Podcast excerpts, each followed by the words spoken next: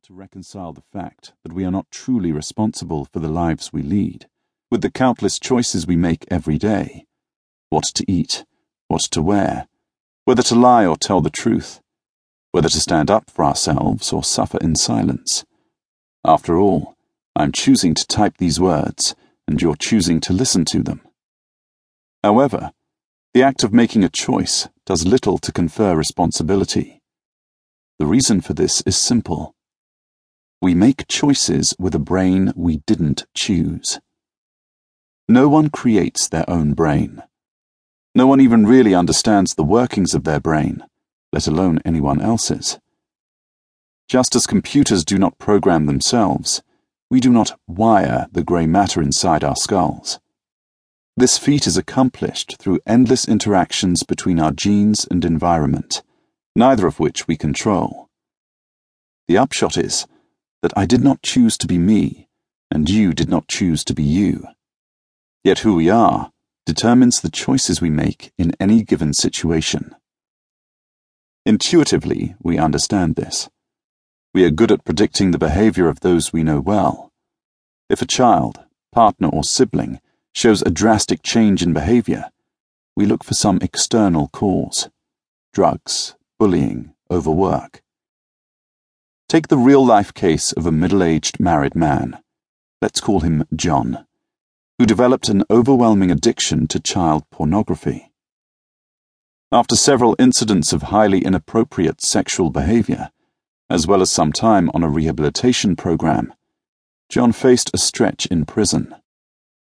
Suffering from increasingly painful headaches, John was hospitalized the night before he was due to be sentenced. A brain scan revealed a massive tumor in his orbitofrontal cortex. The surgeons operated, removed the tumor, and John's sexual appetite and behavior returned to normal. After six months, however, the pedophilic tendencies returned.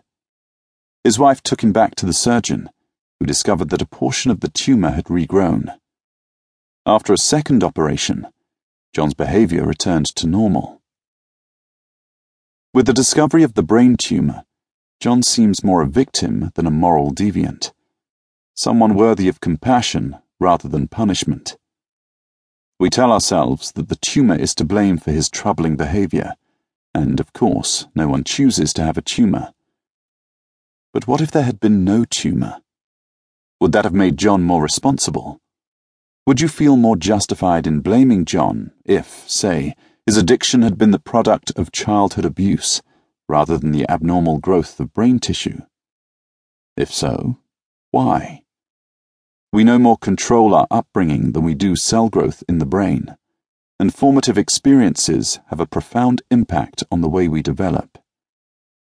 In the 1950s, British psychiatrist John Bowlby showed that a child's relationship with its primary caregiver has a decisive impact on emotional and mental development.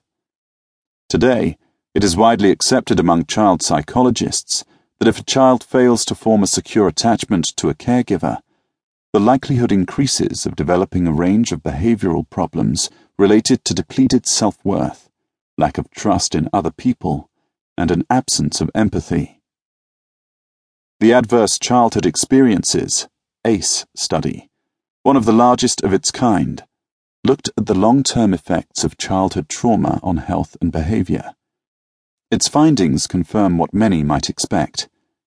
Stressful or traumatic childhood experiences, such as abuse, neglect, witnessing domestic violence, or growing up with alcohol or other substance abuse, mental illness, parental discord, or crime in the home are a common pathway to social, emotional, and cognitive impairments that lead to increased risk of violence or re-victimization, disease, disability, and premature mortality. The prevalence of and risks associated with these problems are greater in people who have experienced more abuse. For instance, each traumatic event in a child's life makes them two to four times more likely to develop an addiction. Most brain development takes place after birth. This is a distinctive feature of human beings.